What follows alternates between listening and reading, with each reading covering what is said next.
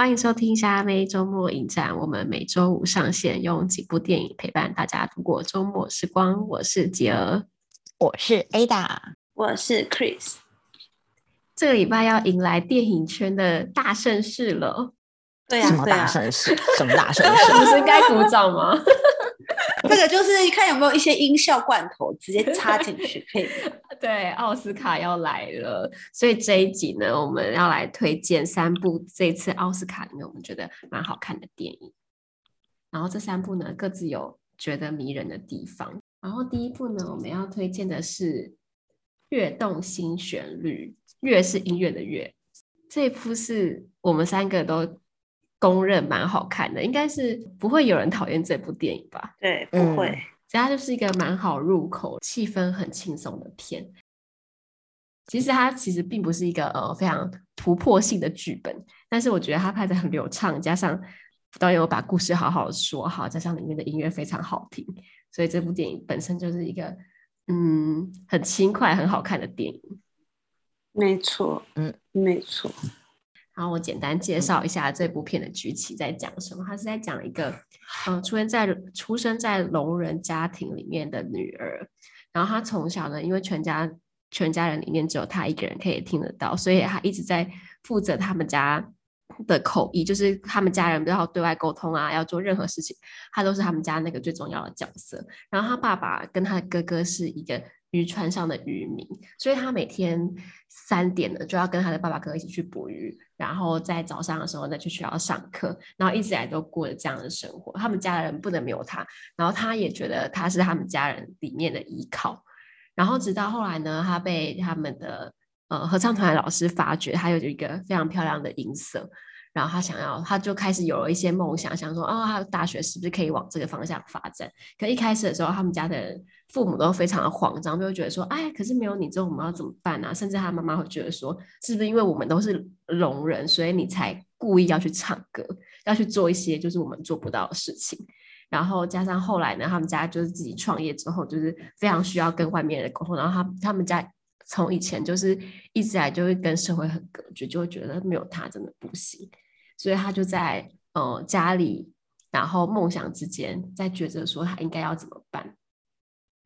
哇！听说 Ada 就是还流泪的呢，这很不容易哦。我没有流泪，我是流泪的是我，流泪的是我，流泪的是又鼻又鼻酸了，又鼻酸了。毕竟他前面前面都是比较欢乐啊，直到后面就是要抉择的时候，那里真的是呃天哪！而且全家人都没有人支持他的梦想，只有他的哥哥。虽然他哥哥是那种用。把他往外推的方式去支持他的梦想，但就是结局就是大家都紧密的心贴着心在一起呢。我们刚才三个还讨论说，这一部跟《奇迹男孩》有没有什么不一样的地方？就是《奇迹男孩》可能家境比较富裕吧，他们还是需要。就是我觉得其实就是呃，其实我蛮喜欢电影里面有一个片段，就是他在台上唱歌，然后本来都是以大家的视角在看。他唱歌这件事，因为他唱歌很好听嘛。后来突然转眼之间，他就突然变成他父母的视角，就是没有任何的声音。嗯，就是其实我们常常会说啊，我可以了解你，我可以感同身受。其实我们哪能感同身受？如果你今天是那个聋哑的人，你真的听不到，你才是真正可以感同身受。就是我觉得，当你开始发现哦，原来这些。我们会觉得很理所当然，哦，唱歌很好听啊，应该要理解他的梦想吧。可是其实他们就是听不到，他们会觉得很惶恐，然后也不知道你到底在干嘛。就是我觉得那个部分，其实我还蛮喜欢的。就是我觉得其实立场本来就是有很多种，就爸妈其实也是很辛苦的在生活跟工作，然后面对自己人生的难题，然后所以他们其实也不是恶意的说，哎，我不让我的女儿去发展梦想。其实他们就是害怕，害怕，因为他们对于未知的事情。感到很恐慌。那导演怎么样让你也可以理解他们的内在那个恐慌呢？就是让你也变成跟他们一样，就是你只看得到有人在动嘴巴，可是你根本不知道他们在笑什么，也不知道他在唱什么。其实仔细想一想，这样的世界其实要跟别人相处是很辛苦的。就是在那一瞬间，我会觉得我有感受到这个点。而且我觉得在那那一幕的时候，他其实有一个情绪的转折。他们刚开始进到那个音乐音乐厅里面的时候，然后他爸跟他妈，因为他们都听不到外面的人在讲什么，也听不到台上的唱歌嘛，所以他们还在打的时候就说：“我待会要去便利商店，我待会要干嘛？晚上要干嘛？”他们自顾自的在他们自己无声的世界里面讨论着他们的生活。可是到后来唱到最后之后，就只是台上只剩下女主角跟男主角两个人的二重唱的时候，他突然发现隔壁有人在落泪，然后每个人都很专注的看着他女儿在表演。他突然才发现，哦，我女儿的声音好像是可以感染其他人，感动，嗯嗯，然后他才真的觉得说，啊、哦，是是不是真的有这么一回事？而且，然后你有注意到最后他比的这个动作吗？嗯，那是什么意思？就是永远爱你的意思。哦，你有去查？对对对，因为我想说，哎，为什么他要刻意比这个动作？对啊，觉得还蛮感人。而且我觉得中间他电影院也有想要讲说，就是因为他女主角因为他们家里的关系，她一直很自卑嘛，像学校的人都会嘲笑她说啊，她身上都有鱼腥味啊，然后他们家是聋哑人士啊什么的。嗯、可是在，在其实，在他在男主角的眼里，他男主角是很崇拜他的。虽然男主角的家庭是很正常的，可是他说他们家的人一直都是爸妈很不和睦啊。然后家里的关系很疏远，但在外人眼里，他一直他是被羡慕的那个，因为他们家的人一直都是感情很好，然后大家彼此的羁绊很紧密。啊、但是当事人会以为说啊，所有人都不喜欢他们家，嗯，因为我们家有很多残障人士等等，所以有时候看似美满的家庭，也不一定是就真的是最完美的。而且这里面有两个演员真的是聋哑人士，哎，你们知道吗？我不知道，超我刚刚查到的时候觉得超震惊的，就是演爸爸妈爸爸和妈妈这两位真的都是听障人士，所以他们以前就是演演员吗？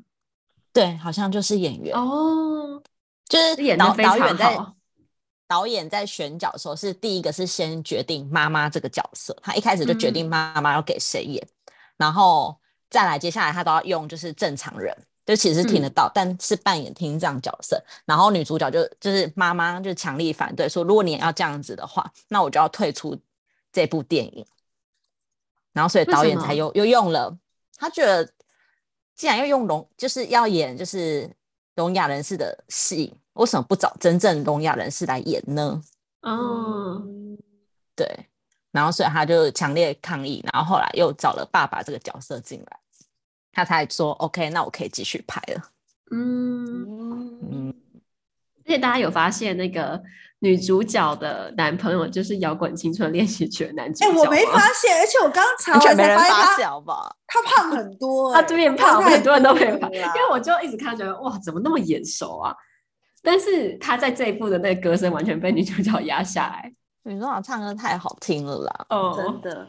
那我觉得他爸，他不是男主角，不是我问他说，哎、欸，那你家人有喜欢在听什么音乐吗？然后他不是说我爸爸都听重低音，会因为会蹦蹦蹦，对，所以没有，我觉得好可爱的。我觉得这个后来就呼应到后来他爸不就是，就是他叫他唱歌，嗯、然后他爸就一直摸他这边，因为你唱歌的时候这边会震，感受到那个震动。对，就是我可能听不到，可是我可以用我的方式去理解你在做一件事情，嗯、我觉得也很感人。对，嗯。我之前就在看，我之前看那个脸书上就有就有人在发问说，如果说是聋哑人士的话，他们吵架要怎么吵？结果你没有发现，在这部片里面，聋哑人士吵架也可以很激烈的，对，手语打的之快，对，都快看不到了，对，而且拍很大声的感觉，那手感觉很痛，打很大力，啪啪啪。哥哥蛮厉害的啊，哥哥不用说话，哥哥靠身体、肢体语言。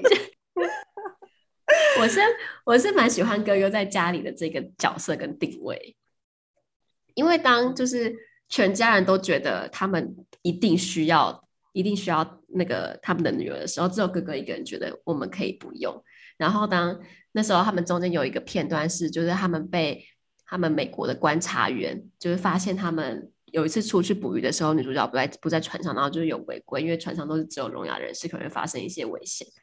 然后他们回来之后就一直责怪他女儿说：“为什么今天你没有上船捕鱼？”然后那女人说：“这这不是我的错，就是我没有义务一定要上船捕鱼，你们应该要去请一个可以听得到的人。”对，然后他爸妈就说我们就是没有钱，然后他哥哥只有他哥哥是站在他那边，他哥哥觉得我们不能用我们的就是残障去绑住一个人的梦想，或是他应该他依旧必须一定要跟我们一起在一起。我觉得中间有一幕就是说明着，像一开始的时候，呃，他哥不是在餐桌上滑滑听的吗？嗯，然后他妈他妈就在旁边说啊，这女儿怎么样啊？你一定要你一定要左滑什么的。嗯、然后他他女儿就觉得很不公平，就说为什么哥哥都可以在桌上滑交友软体，但是我就不可以在桌上放音乐，餐桌上放音？没办法，因为音乐只有你一个人听得到啊。对，交友软体我们大家都可以，我们都可以看照片。对，他妈就说，因为交友是我们全家都可以参与的，你听音乐我们又不能参与。一方面也是，就是他、哦、后来他他跟他妈和解的状也很感人，就他妈一直很害怕，因为他妈是听不到的人，所以他一直很害怕。当这个小孩如果是正常的，他们的母女羁绊会不会会不会变得很少？他就是女儿会不会觉得他是一个很失职的妈妈？所以他在成就是在养育的过程中有很多这样子的纠结。所以当当女儿自己想要出去闯，她想要去念大学，而且她想要去念的是音乐，她完全不了解的音乐的时候，就她瞬间就很害怕，是不是会失去这个女儿？所以这部这部片感觉这一、嗯、感觉这一段是也呼应到男男主角刚刚说，我家人虽然都是正常的，但是我们家庭并没有像你们家这么和睦。嗯，就是他们家是明明就是正常的家庭，但不代表说，就是他的爸妈都会更用心的教教养小孩这样。嗯，没错。嗯。就这部片在很多情感的小刻画上，觉得还蛮喜欢的。对，而且就是蛮真实的。我我我其实蛮喜欢他这种很平实，但是又真就真诚的状态。就是他不会把 就是人好像演的很高尚，就说哦，嗯、我在这个家庭里面，我就牺牲奉献，我一定可以怎么样，我都我都毫无怨言。但是就是你本来就是这样啊，爱你的家人就是会一边觉得你要去做，就像他为了他父母要接受电视台的采访。他还是留下来了，可他的心里其实还是想要去做他想做的事，嗯、所以他还是会不开心，他还是会不高兴。我觉得那个东西才是比较真实的，就没有一个人是伟人或圣人，就是好像百分之百的奉献，然后也不会难过，也不会心痛，对啊。嗯、所以我觉得这部分是蛮打动的，就他他是真诚的情感，对啊。然后这一部也获得日舞影展里面票观众票选的，就是最喜欢的电影，嗯。然后我觉得这一部就是在奥斯卡有可能也会变成大黑马，嗯，因为也入围蛮多项的。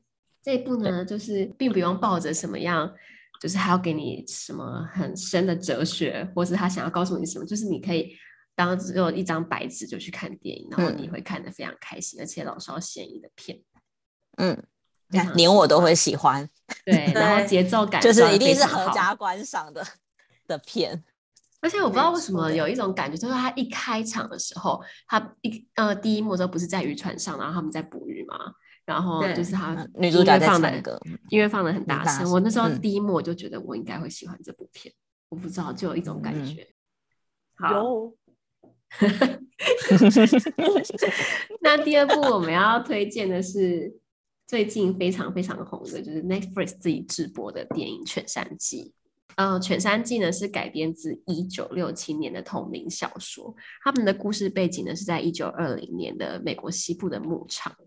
然后他这一部呢一开始开头的时候就讲了一段话，说：“从我的父亲去世之后，我觉得只希望我的母亲能幸福的生活。如果我不帮他度过难关的话，不去救他，我还算什么男人？”但他一开始没有说这句话是谁讲的。但但这句话，我觉得他在电影里面是。一个非常关键的 keyword 重点，嗯，对，没错。一开始的时候呢，男主角菲尔他就是那种很粗犷、很粗鲁，然后总是不拘小节，然后嘴巴里总是吵着脏话的那一种，就是很标准的牛仔。跟、嗯、他相反的呢，就是有另外一个角色，是一个很阴柔冷冷静的彼得。彼得呢是菲尔的弟弟，在餐厅里面遇到一个很漂亮的女生，后来再婚的再婚的的对象的儿子。对，再婚对象的 突然卡，但是菲菲尔是从头到尾是瞧不起这个女生叫 Rose 的，所以他们就是在这个牧场里就会展现一些看起来好像非常冷静，但是却暗潮汹涌的事。我觉得是还蛮可怕的。就比如说一开始的时候，不是她老公就说啊，我帮你买了一台钢琴，然后说你可以州长来的时候可以那边弹，嗯，然后然后菲尔在旁边就一直弄他，就是搞得他就是自信心崩溃。就比如他在练习，他旁边故意弄一些其他的节奏，然后捣乱他，搞得他整个人自信心崩坏。所以我就觉得 很故意，很像小学生，然后就让他真的是整个就出洋相，就是连一个很简单的曲目都都没有办法，就是在现场演奏出来。然后从此之后更可怕的是，他就一蹶不振，就是疯狂酗酒。对，他就酗酒到不行，然后他他儿子还要把他偷偷的那个酒瓶藏酒瓶藏起来。对啊，我就觉得啊也太也压力太大了吧。可是为什么为什么她老公要一直逼她弹钢琴给大家听？是想要她的父母也认同这个女生吗？我觉得其实是应该是说，她一开始知道她会弹一点琴，然后你也知道，就其实。嗯我觉得有点像夸耀说起了一个对对对，哎，你看很有才的妻子，对对对对对，我太太会弹点琴，然后他又帮他买了一台好像是直立式的钢琴，就比较高、比较贵的钢琴，高级的那一种。对，然后就想说，哎，你看可以让大家看看她是一个多么优秀的女性。我觉得有一点点男人的这种想要炫耀，对对对对的这种心情。然后所以菲尔就借机打击他，让他在这里一蹶不振。他哪有这么 优秀？对对。他就是个婊子，猪队友，对，大概就是这样。她老她老公一直都是猪队友啊，而且重点就是她老公跟她的感情，其实在这整部电影里面的描述非常的浅薄。所以因为重点也不是她跟她老公，所以就不重要。对，就是他们俩的情感什么的都不重要，她老公猪队友也不重要，因为反正重点不是她老公，重点是她。对，这前面都是不重要的片段，我们前面只是在抱怨。对。其实刚才就讲到那个，你说乔治内心里也有一点想要 show off 罗斯这件事，我觉得可以呼应到那时候，嗯、就整个电影里面很想强调，就是这个西部牛仔社会是完全是男生在主宰的，所以对。罗斯的再婚呢，也被也被菲尔认为说他是觊觎牧场里面的财富，因为他们那是一个非常大的牧场，然后他的、嗯、他的儿子彼得，就他又是那种属于比较阴柔的、很纤细的，所以他们就他也成为全部牛仔嘲笑的对象。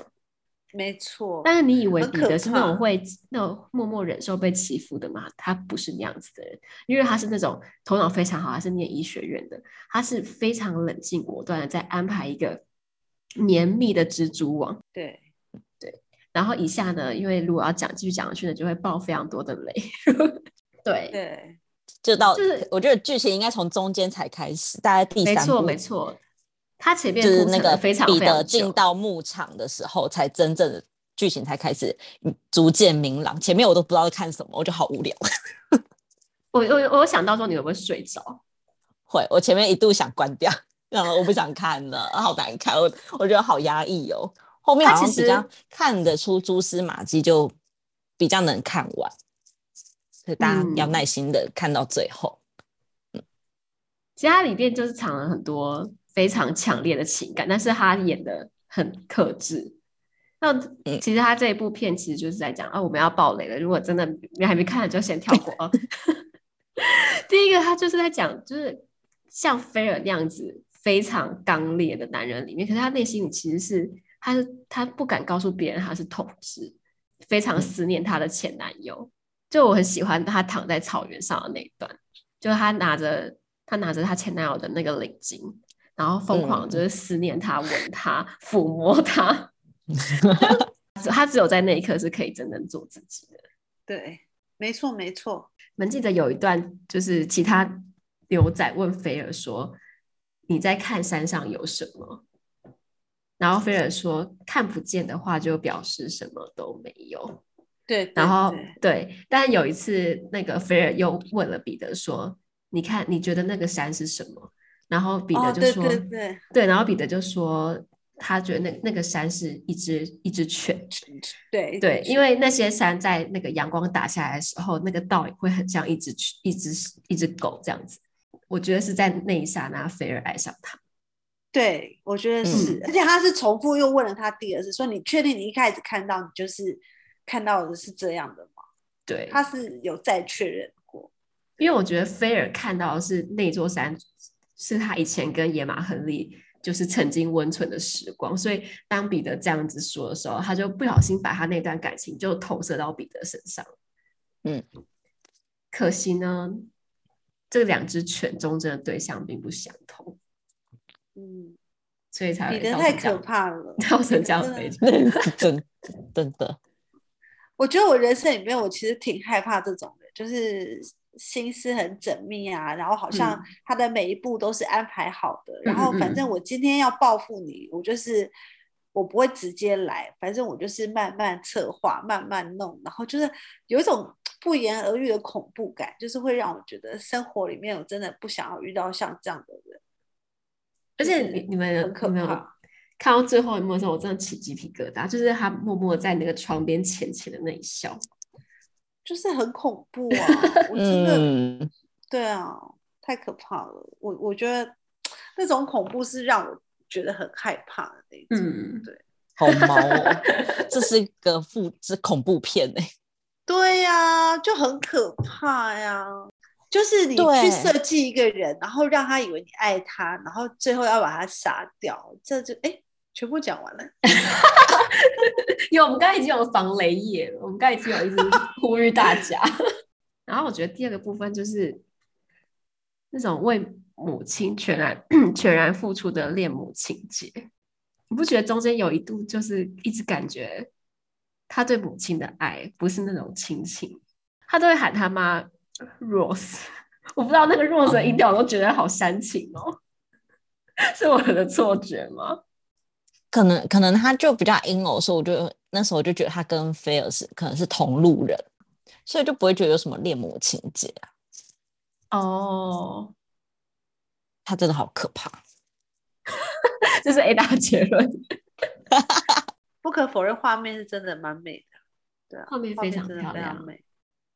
我觉得它是算是比较是跟上一部不太相同，就是这一部是属于，就你看完之后你会需要再去想一下，然后它会余韵还蛮深的，因为它也不是那种就是刻意把情绪放得很满，直接告诉你说为什么是这样，为什么它的剧情推进它其实是算是比较缓慢的，然后它的情感推进也是比较久的。嗯，但它有它有它有还没，但它有分一二三四五五部。为什么要降分？他是跟书上一起分的吧？就书的章节好像是这样。那时候好像我不太理解，为什么他要就是还要刻意分一个段落、一个段落、一个段落的感觉？你会觉得那样子很干扰你观影的那个体验吗？是不会，只是就觉得说，那他这样子分是有什么意思吗？再加上我前面完全看不懂，觉得很无聊。也是合理的，合理的。对，看到后面就觉得，嗯，其实没有分，好像也是那个节奏，好像也不需要这样刻意的划分。嗯，犬山记在今年呢获得奥斯奥斯卡十二项的提名，非常疯狂，而且蛮有可能就是第一次为 Netflix 拿下奥斯卡。哇，嗯，整个 Netflix 都非常非常期待。这是算是他跟 Apple TV 的大大对决吗？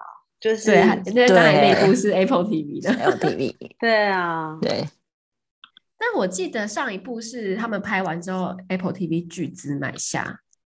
对，不是一开始就他们，不是原创。对对对对对对。对然后那个奇异博士就很希望靠这部片可以拿最佳男主角。他自己已经放话，对他已经，他我觉得超、啊、超级有机会。对啊，应该是有机会的吧？不是所有那个奥斯卡入围片我们都看完，但是看完这几部之后，我觉得嗯，真的蛮有机会的。他的演技是真的很不错啦，说实话，其实就是你看他一路这样演过来，你就会觉得他的他人物的表现状态其实是可以完全截然不同，就是。可以是这种西部牛仔，然后也可以是侦探，也可以是什么？就是我觉得他的变动性是蛮大，就他对于演技这件事情，对啊，他也可以是奇异博士，嗯、对啊，就是可可 商业性很强。不是不是我，我们干嘛突然解释？我们从来没有说他演技不好。想说不知为何，想说好像应该要讲一下，其实他演技真的是蛮好的。对，好。那第三第三部片我们要推荐的是在车上。Yes，在车上是这一届奥斯卡里面也是有多项入围的影片，然后有包括最佳影片、最佳导演、最佳改编剧本、最佳国境影片等等。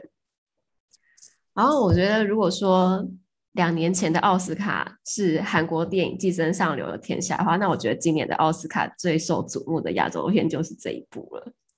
没错，没错。嗯，而且他已经拿下了今年坎城影展的最佳剧本奖。这剧本很厉害，非常非常厉害，嗯、而且他改编的非常好。因为通常改编剧本，像是像《全山记》也是这样，改编剧本就是如实的把小说的内容这样子，就是好好的拍出来，然后好好的就是把作者想要传达的告诉给就是观众。但这一部因为它是改编自村上春树的短篇小说，所以在小说里面的篇幅其实没有这么长。没错，嗯，我觉得这部分是我觉得非常佩服的地方，应该说。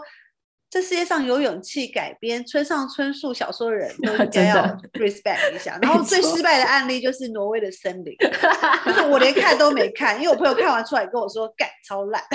然后呢，我觉得另外一个值得佩服的改编村上春树小说的人是李沧东，韩国的导演李沧东。嗯、李沧东改编他。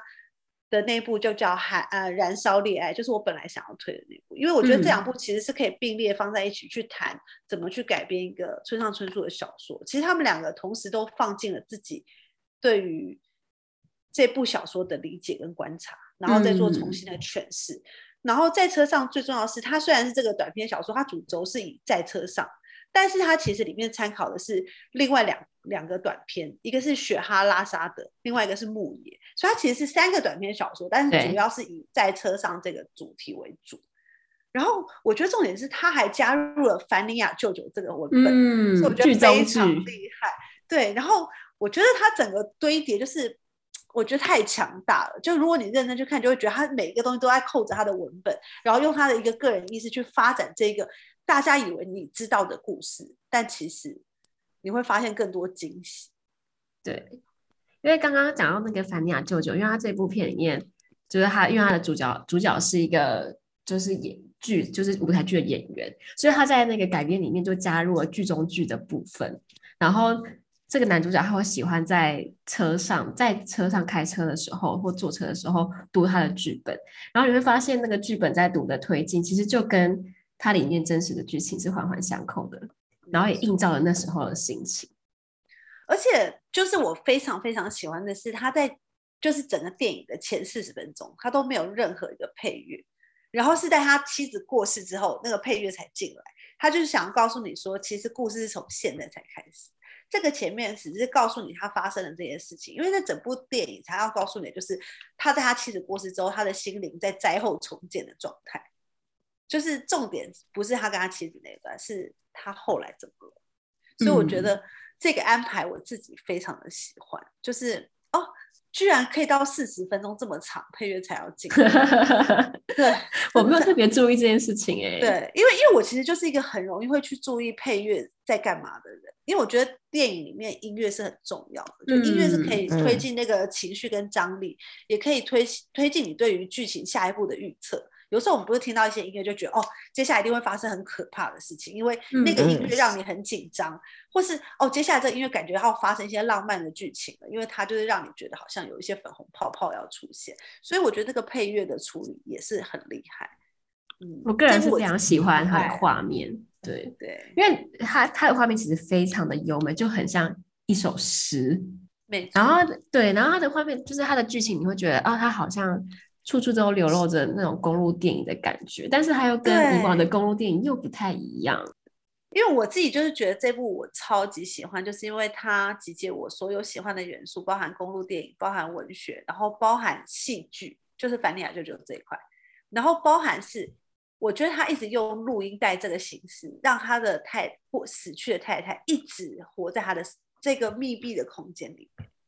我觉得这个处理我也非常的喜欢，就是到底什么时候就这个人你才跟他算告一个段落呢？你就如果一直听他这个练习对白，因为他就是他太太会帮他录一个录音带，让他可以在这个车上的时候可以练习他的戏剧，所以他就会帮他录一些他的对手戏，让他可以在车上的时候背台词。嗯、所以你如果一直活在这个状态里面，你要什怎么样才可以出来，我觉得就会变成非常的困难，然后他又变得很压抑。嗯、然后重重点是，我觉得它里面有一个想法，我其实蛮喜欢，就是不管你再怎么爱一个人，其实你很难真正去了解他的内心在想什么。我觉得这件事情，嗯、我也常常在想，确实、欸，就算再怎么相爱的人，你要完全的窥视对方内内心的想法，几乎是不可能，这是非常困难。嗯对，然后所以你在这个关系里面受伤之后，你究竟是受到对方的伤害，还是受到你自己想象中的伤害？就是那个伤害是你想象来的，因为我对你很好，你也对我很好，照理说我们应该就这样啦，怎么还会这样呢？的那个伤害其实是比较大。嗯，所以我觉得，嗯，这部就是太多可以讨论的东西，包含手语也是，就它里面剧中剧里面还有一个演员，居然是手语，就用就他更不能讲话，但他就用手语去演出这个戏剧。就是如果我们今天真的要去理解一个人，就是语言也许不一定是全部，可能跨越语言之后，嗯、就是任何国家语言都不重要。哦，我觉得那边是一个很巧妙的安排，因为他们最后觉得很的时候就有手语，然后有中文，里面有一个台湾的演员，然后有韩韩文的，然后有日语，他们一起在一个台上演范尼亚舅舅。对，所以那个那个状况已经是超越超越语言，我觉得这个安排很巧妙。对啊，他每个桥桥段的安排我都非常的喜欢，然后觉得非常的缜密，然后又互相可以辉映他原本的主题。他没有因为他想要做很多其他的事情，然后就离开那个原本要说的故事。我觉得，而且其实凡尼亚舅舅他的剧情在讲说，就是就是这个凡尼亚，他以前非常的崇拜，就是他的姐夫。后来他在他姐姐过世之后，在整理遗物的时候，发现他他的姐夫原来不是他想象那样子，他是一个非常平庸，而且在生活里面非常多缺点的人。然后他后来就是他的世界就开始慢慢的崩解，就呼应到他们在车上这部剧里面，就是当你某一个东西你很喜欢的东西，就它突然不见或是幻灭的时候，你就会突然觉得你的世界好像少了些什么，好像有很多的遗憾，或是有很多放不下的东西，然后你要怎么去跟他告别？你要怎么样，或是去跟自己心里的那个遗憾告别？没错，真的，他这里面这这整部真的，我就太喜欢到，我就是真的觉得 几近迷恋的喜欢。对啊，因为我觉得包含就是连它里面有个桥段我也很爱，就是就是想到难怪你会，难怪你会一直 diss 艾米丽在巴黎，因为因为真的太平庸的东西，我真的没办法，我是。我不知道该说什么，就是因为他，你知道，他这里面还有一个很巧妙的东西，就是在于他老婆跟他就是在打炮的时候，就是会说故事，会说一些奇妙的故事。然后呢，可是老公接收到的故事就只到某一个点就结束了，但是呢，情夫听到的故事却是到最后。我觉得这部分可以留着，如果大家有机会去看的话，可以自己去理解他，因为我觉得这个点很。很让我喜欢的部分就是，其实他老婆一直都都想要他知道这件事情，希望他可以戳破他这一切。但是他看了那个，就很像他说的那个故事里面说，他看了一下那个那叫什么监视器，但他整个每一天都还是过得一模一样。就是就算你已经这么昭然若揭了，他也没有要面对。嗯。我觉得他在很多很小的细节上面处理到很多人心里的那种状态。嗯，是透过这种。不管是录音带的对白啊，或者是呃他老婆杜撰的故事啊，或者是现实生活中彼此的关系，我觉得这种互文是我自己非常非常着迷的部分。太喜欢。然后他他中间跟那个西岛俊秀跟三浦透子。那中间他们互相疗愈的那边，我也我也觉得，哦，我真的很喜欢，就那个烟，然后把它这样举，对，举到那个天窗那边，真的。我说原来天窗的用途是这个啊，我觉得那会成为名场面呢。对啊，这一幕一定会成为名场面，在过去之后二十年之后再回来看。对，就是真的觉得是一部非常棒的电影，然后我也非常期待它可以拿下奥斯卡。嗯。好，那到最后，大家最后预测谁会拿下奥斯卡最佳影片？啊哦，因为 Ada 没有、嗯、没有看在车上，因为这一对现在目前是在院线，就是对彰化是不是没有 没有电影院？彰化怎么可能会有？真的假的？是彰化没有电影院？不是彰化没有在车上？对哦哦，那我那 Ada 自己就跃动心旋律，然后我自己最喜欢，嗯。我觉得他应该还是会，我觉得他应该也是会得一些奖，跃动心旋律。嗯，但我觉得最佳影片，我觉得以奥斯卡人的品味，我觉得应该是《全山志》，因为它里面有太多政治正确的东西了。我就是因为它太政治正确了，我就觉得，而且这是又又是一部非常工整的电影，就觉得对，嗯，其实我没有不喜欢，我就觉得画面真的处理的很好，音乐也处理的很棒。但我觉得就是是不是有点太工整？我觉得那个工整会会，我觉得我自己倒反而是没有到你知道这么巨大的爱，就说哇，这这么工整的片子这样，对吧？但我你你不觉得以那些影评人的角度来讲，大家最终会投给他？哦、对，对，这个社会怎么会变这样了呢？你要忠于自己啊，你就选你自己最喜欢的呗。没有啊，没有。我其实我们现在是预测，我们现在预测预测。对、啊，那你预测不到，你就选你自己最喜欢的。那在车上的确是一部我觉得很值得看的电影。非常对啊，我自己就是，我就铁粉啦，我就铁粉。你记得我们之前还跟另外一个人聊到说，就是就是有 Netflix 之后，电影会不会电影院会不会消失这件事情？当然不会啊，但对，嗯、但对，但而且我就是在看了在车上之后，我就觉得电影院不能消失。对啊，这部电影一定要在电影院看。对，那整个氛围在那跟你在家里看电，就是坐在沙发上的客厅里面看会完全不一样。那整个氛围会把你包起来，就是音乐、画面，然后还有里面演员的演技，他们的悲伤，然后他们怎么跟自己和解，那全部会把你自己那三个小时会把你包的紧紧的。就是我出来之后觉得，天哪，就是有来看这部电影真的很值得。没错，这真的是一部。如果大家现在还有，就是还有看到家里附近的电影院还有在播映的话，一定要去看。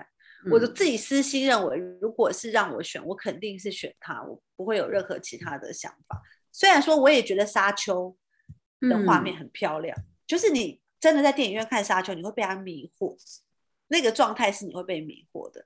然后。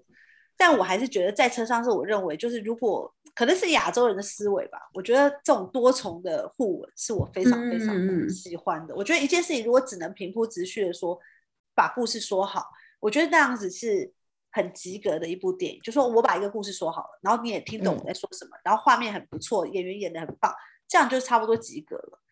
但是他除了做到及格以外，他加了很多很多东西。作为一个改编小说的电影，其实他已经做到几乎。整整个电影都要爆掉，对，爆掉了。它在里面很多很多元素，对啊，而且你不会觉得闷，就它其实也是一部片场蛮长的电影，快三小时，而且他的情绪对你也是很缓慢。可是你中间你不会觉得说哦好冗哦，不会。而且老婆很正，就是那个性爱画面，我觉得很可以。对，没错。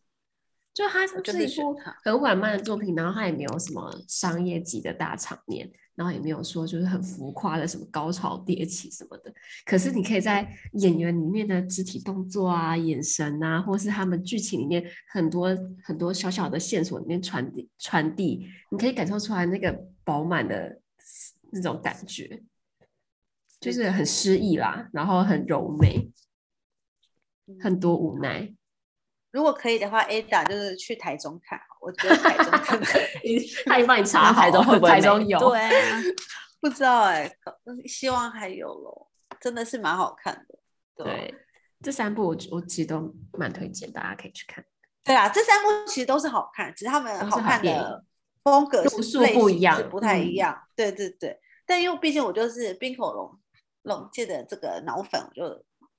希望他可以拿奖，认真的。你刚才双手握拳，希望他可以拿奖，加油加油，Go Go！对，真心的希望，因为我觉得他真的是酝酿很久。然后他的上一部是那个《偶然与想象》，嗯嗯，就如果有机会大家去看的话，我觉得也会非常喜欢。就是就是三个短片，然后我，我们下次可以做冰口龙界的那个影展特辑。对，我觉得没错，对他的电影也很好推。还有那个什么，就是有另外一部，那叫什么？睡着也好，还是醒醒？